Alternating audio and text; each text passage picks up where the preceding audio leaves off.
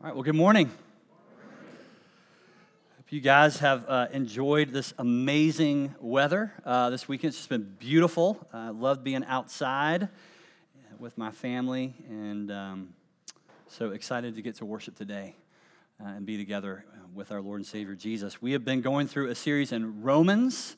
We're going to continue in that series this morning, so if you're new, if this is your first time, I want to encourage you to jump in on Romans with us. We have Bibles in the seat backs near you. You want to grab one of those.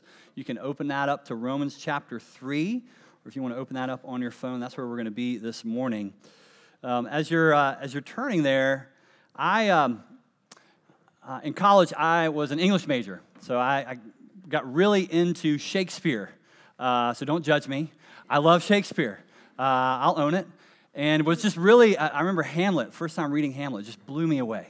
And another of Shakespeare's greatest works is a play called Macbeth. How many of you guys have seen Macbeth before performed? Okay, great. Okay, awesome. If you haven't, highly encourage you to see it. It is one of the more disturbing and powerful plays that Shakespeare wrote. And if you haven't seen it, it's basically the story of a husband and wife who they go and see these three witches, always a bad start to any play. And they get a prophecy. There's a prophecy that's explained to them, and it says basically, you, Macbeth, will become the king. And so in their ambition to fulfill this prophecy, they basically take matters into their own hands, and they kill the king. And so Macbeth becomes the king, but then there's the problem, and this is what gets worked out through the play. There's this problem. They are racked with guilt for what they've done. And Lady Macbeth, in particular, his wife, begins to have these dreams, and she's sleepwalking, and she's having these hallucinations, and it's because she's having these like dreams and hallucinations that the king's blood is literally on her hands. She keeps imagining she's got his blood, and what happens is she's trying to remove these imaginary blood stains, and so it leads to these famous words. Maybe you've heard these words. If you've heard something quoted from Macbeth, it might be this: "Out, damned spot! Out, I say! What need we fear? Who knows it? When none can call our power to account. Yet who would have thought the old man to have so much blood in him?" You ever heard that quoted? Yeah. Out, damned spot. Right?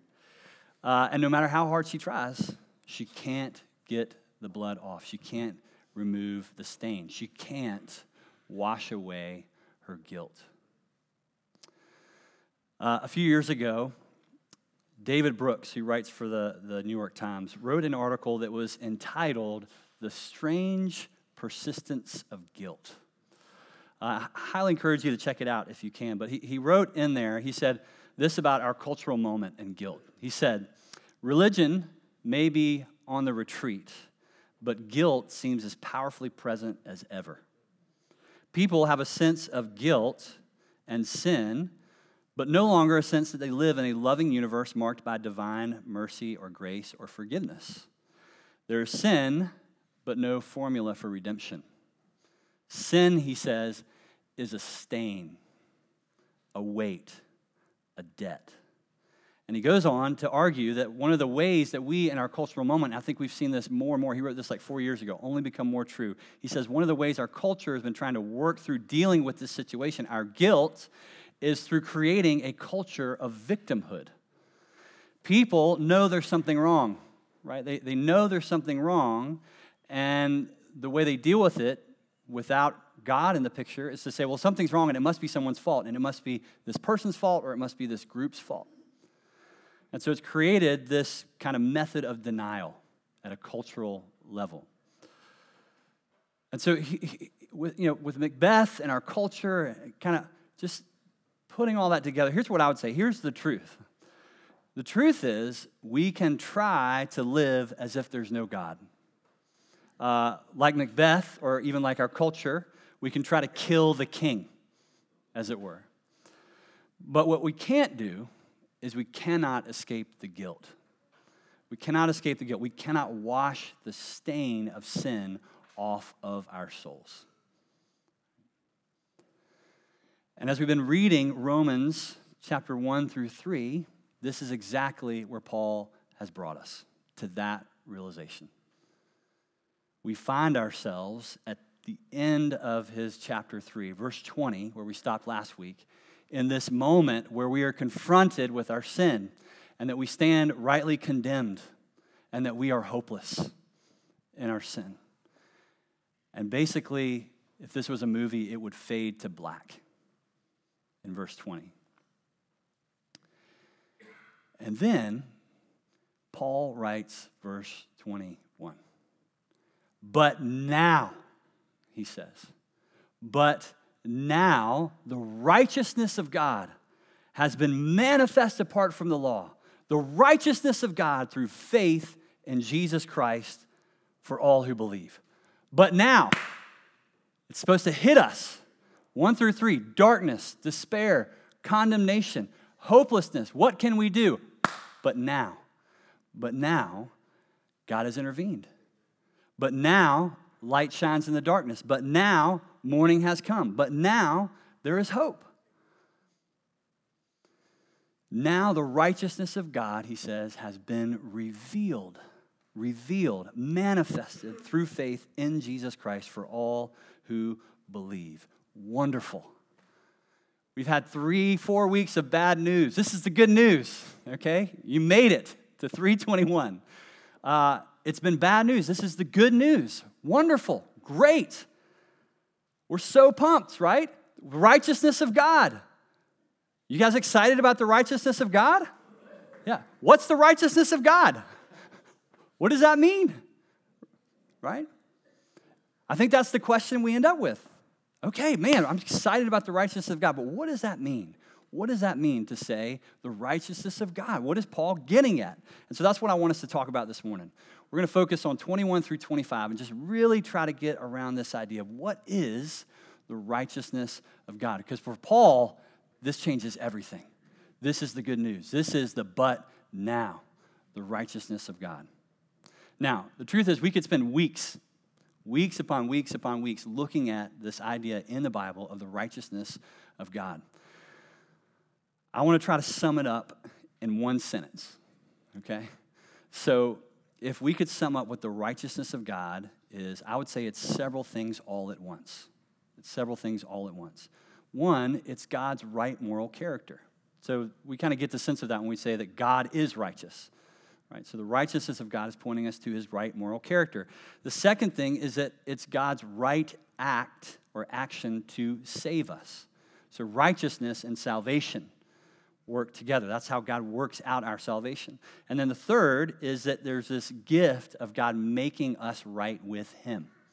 So in other words, God's righteousness is three things. It's his right character, it's his right action to save us, and it's him working to bring us into right relationship with him.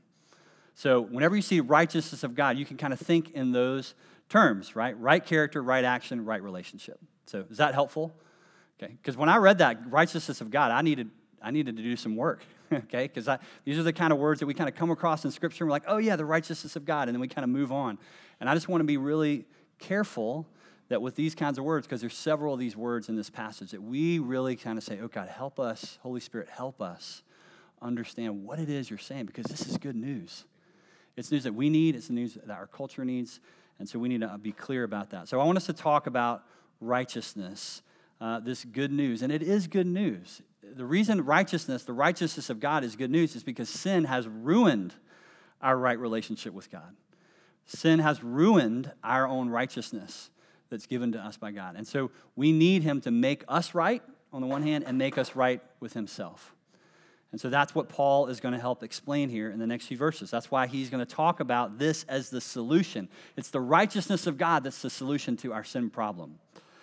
And so here he's expounding. So look at verse 22. We'll pick up there. He says this. He says, there is no distinction, for all have sinned and fall short of the glory of God. Just quick, that's a recap from 1 to 3. Right? That's what he's already told us. He says, just as a reminder, remember, we've all fallen short.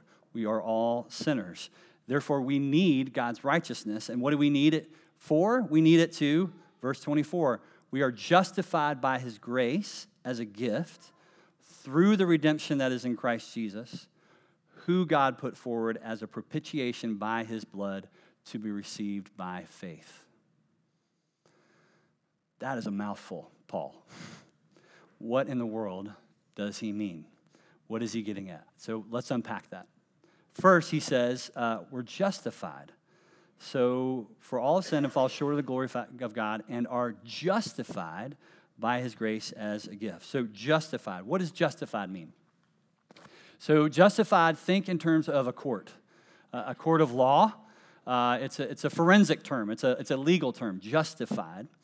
And think in terms of there's a trial. There's been a big trial going on, and the accused now stands before the judge, you know, orange jumpsuit and all that stuff, to hear the sentencing. This is a sentencing moment. And the judge stands before this person, or this person stands before the judge, and the judge issues a verdict for their heinous crimes. That's this moment. That's what justified is talking about. The Bible teaches that God is the just judge and that we are the guilty offender in that scenario, and that God has every right to judge us, to issue a judgment on our sin and our evil. But this is where Paul blows us away. The judge does something totally unexpected in this moment. What the judge does is he justifies us freely. In other words, in this moment, the judge does something nuts. He says to the guilty, the one who is worthy of punishment, he says, I pardon you. And not only do I pardon you, I declare you innocent. He doesn't just spare us, in other words. He actually declares that we are right with him. So, in other words, we're justified, and the way we're justified, he says, is by grace. What does that mean, that we're justified by grace? Verse 24. Fundamental to the gospel is that we have been saved by God's grace. Now, in the original language of the New Testament, in the Greek, the word for grace is charis. And in everyday ancient Greek, that word meant gift. It just could be used as kind of a gift or a blessing. But in Scripture, it takes on this additional meaning. Charis has this greater meaning. It means the perfect gift that we can never be worthy of receiving. That's what grace is. It's a perfect gift from God that we could never be worthy of receiving, something we receive but we could never earn. We can never be worthy of God's mercy, his salvation, his justification, his love, his righteousness.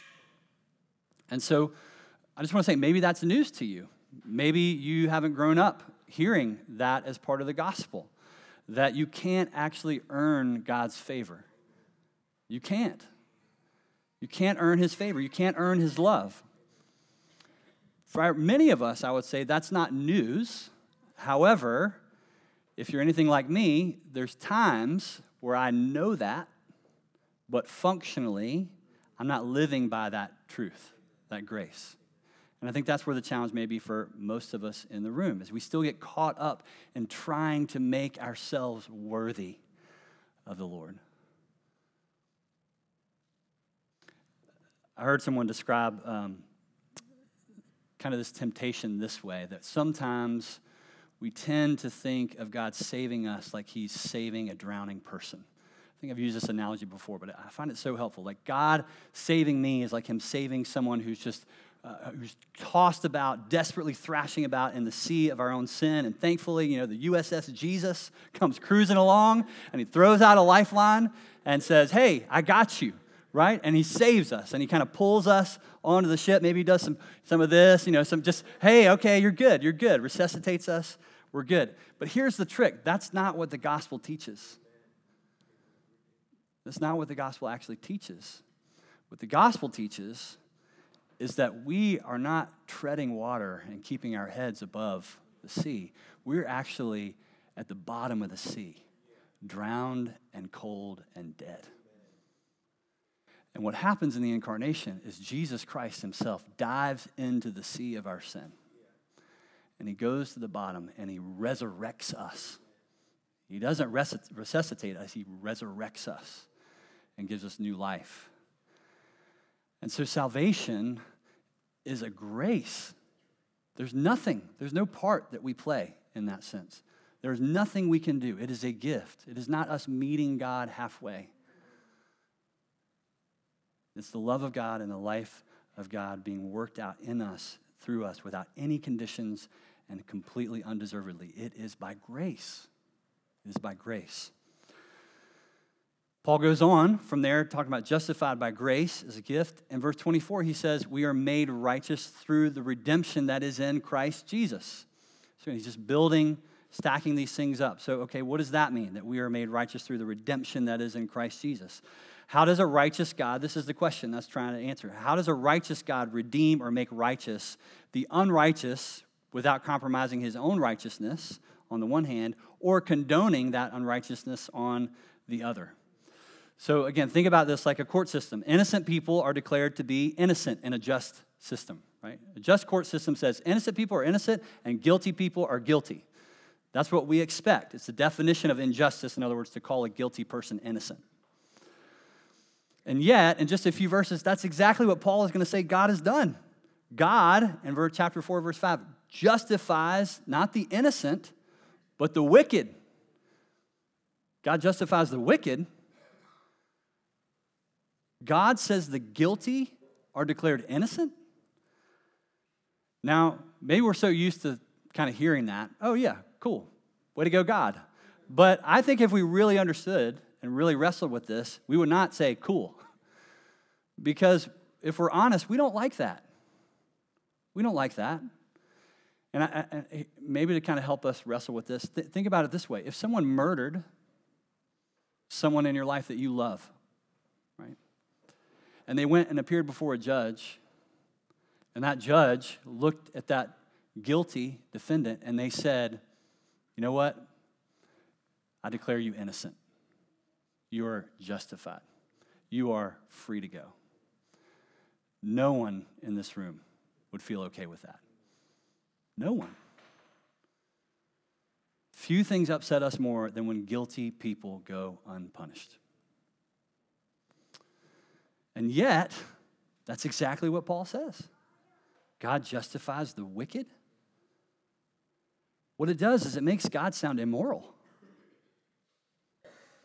How can God do this? How can he declare the wicked are justified? And if you were working this out, you might come to the question, or you might kind of begin to wrestle with this. Well, he's God. Can't he just forgive us? I've asked that. Maybe you've asked that. Maybe friends have asked you, why? You know, can't God just forgive us? He's God. And the answer is no. He cannot just forgive us. That's not limiting God. That's God being consistent with who God is. He can't just forgive us any more than a murderer should just go free. It's not just. And so the question then that we're faced with is, how? Lord, how can you forgive? How can God forgive? And the answer is the cross. That's why the cross matters so much. How can God forgive? God can forgive because of the cross. Without the cross, the justification of the unjust is immoral. The only reason God justifies the guilty sinner is that Christ died for the guilty sinner, because he shed his blood in a sacrificial death for me and for you and for every sinner. God is able to declare those who believe in his son free and forgiven, innocent, free from sin, and right with him because of the cross. In other words, Jesus takes our place. When we are supposed to stand before the judge, he takes our place. He stands accused of our crime. He accepts the judgment for our sin, and he satisfies the just punishment of a just God, the punishment we deserve.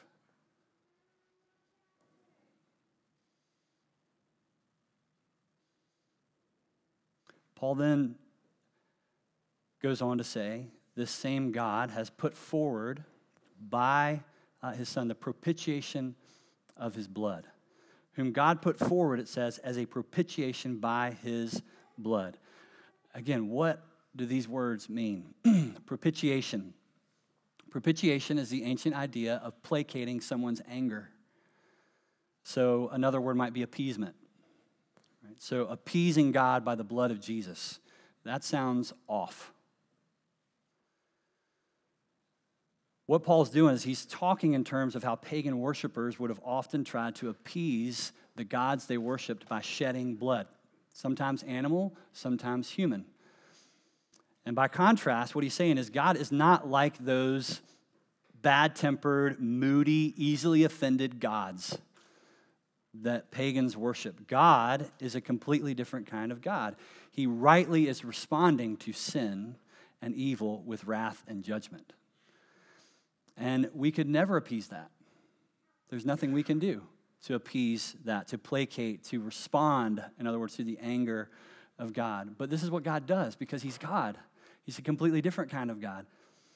He's done for us what we could never do for ourselves. He puts forward, or he sends his own son to die in our place. Out of love for me and for you, God satisfies his own wrath through the giving of his own son. And that his son Jesus willingly then lays down his life in obedience to the Father by dying on the cross. So when we encounter the cross, we're in Lent, we're making our way to the cross. When we come to the cross, it should break our hearts, what God has done for us. It should soften our hard hearts. It should move us to respond with love and gratitude for what God has done for us in Jesus on the cross. This is what he's done. This is what he's done. It's a gift. It's by grace. And he saved us. It's the righteousness of God. What a gift. What a gift. And so how do we receive this gift? It's the last little thing Paul adds there. He adds this little phrase, to be received by faith. To be received by faith. Paul says faith several times. I think there's like 5 or 6 times he points to faith in these few verses. And he wants us to see that God justifies those who have faith in Jesus. It's faith. We are saved and made right with God by grace alone, through faith alone, in Christ alone. You might have heard these called the solas. There's 5 of them, for the glory of God and by Scripture alone, by the Word of God alone. But these point us to this great truth, the sola fide, the faith alone. That's the response that we offer to what God has done for us. We are saved and made right with God by grace through faith alone in Christ. And the scandal of the gospel is that everything God has done for us, everything that I just described, all these incredible truths, these great promises, all in Scripture, everything that's pointing to Jesus, all that we can receive by faith. By faith. Not by working through a checklist.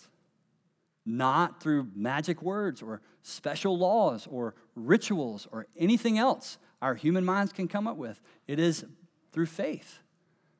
By grace, through faith in Jesus. Now, it's easy, I think, for us to get tripped up here when we think about faith. So faith, we can tend to think about faith as kind of mental assent or agreement with truths about or facts about Jesus, for example. But faith is more, so much more than believing the right things. It's not just about believing the right doctrines. It's not about just doing the right things. It's a whole life reorientation to Jesus. That's what faith is. It's devotion might be a helpful word to think about what faith is. That's why John Calvin said, Christians are saved by faith alone, but not by faith which remains alone. Salvation is a gift from God, so incredible, it's so amazing. This gift, it demands a whole life response from us. A whole life response, a life born of faith and lived by faith in Christ. And that's what makes Christianity utterly unique, like no other religion or philosophical system in the world. Faith in all other religions and philosophies is a means by which you get to God. It's a means by which you get to God. It's ascending the proverbial mountain to God. Right? Faith becomes a work then. It becomes this means of self-salvation through some kind of human effort. But in Christianity, the good news is we worship a God of grace. We worship a God of grace. And the righteousness of God, this new life with God, now and forever, it is a gift. It's a gift that we receive in faith. So I just want to close with 2 quick thoughts about what all this means for us. And one's personal and one's communal. So personal, I just want to ask all of us to consider this question. Do you know God's grace in your life? Do you know God's grace in your life? Not have you grown up in the church. Not have you been baptized. Not are you going to a Bible study. Do you know God's grace in your life? If not, how long will you allow yourself to be haunted by your guilt and shame before you come to the realization there's nothing you can do to make yourself worthy? There's nothing you can do. What you need is God's grace to free you from the power of sin in your life. He loves you and he wants to free you. And so do you know that grace? Do you know that gift? In Christ, you can experience for the first time in your life what it means to be worthy. Worthy to be known, worthy to be loved and accepted, worthy of forgiveness. You will never feel worthy, be worthy apart from grace through faith in Christ. So turn from sin, from living life without God, and say to him, I trust you. I trust you, Christ Jesus. So personal word, second, communal. What is a community of grace? I encourage all of us to ask that question. When we think about apostles, what does it look like for us to be a community of grace? Grace is powerful in a community. It is powerful because it kicks down all the walls that we set up between one another to try to build up our own worth, right? But if we know we're saved by grace, if we experience grace, whether it's whatever the barriers we set up, whether it's power or money or social class or race or ethnicity, on and on, whatever identity we're trying to find our worth in, apart from Christ, grace has the power to demolish it. And that's where the world is looking for something that's different. It's looking for the church to be something different and to feel totally different than anything else in our culture, because it should be marked by grace. It should totally confuse the world when it looks at the church. Apostles should look like this strange mix of people who share life together and sacrificially serve one another and encourage one another and love one another, so that the only way to explain this group of people right here being in the same room, right, is because of Jesus Christ, because of his grace. And so praise God, we've experienced that, and we want more of that. We want more grace. You know, in the early church, Christians were known for breaking barriers, gender barriers, economic barriers, ethnic barriers, and people didn't understand it, and they thought the church was strange. It was weird. The church was bizarre. And today's church is not weird enough. We're not strange enough, right? We need to be more strange. We have rich churches and poor churches. We have black churches and white churches. We have liberal churches, conservative churches. You know what that sounds like? It sounds like the way the world works. Split it all up, clump together with people that kind of look like me and do what I do and vote like me. There's always a temptation to drift in that direction. We have to fight that temptation, because our worth is not based on those things. It's based on Christ and the cross. And that frees us to love people without condition, just as we are loved. So that's a huge problem. You may be saying, yeah, David, I get that. That's a big problem in the church. What can we do? I think we're doing it. We need to continue to do it. But here's what I would say, one practical thing that we can do as a church, and it would be to consider this question: who eats at your table? It's a simple question. Who eats at your table? When you have folks over for dinner, who are they? What do they look like? Do they look like you? Are they in the same social and economic strata as you? Is it people who vote like you, think like you? Or is it a mix?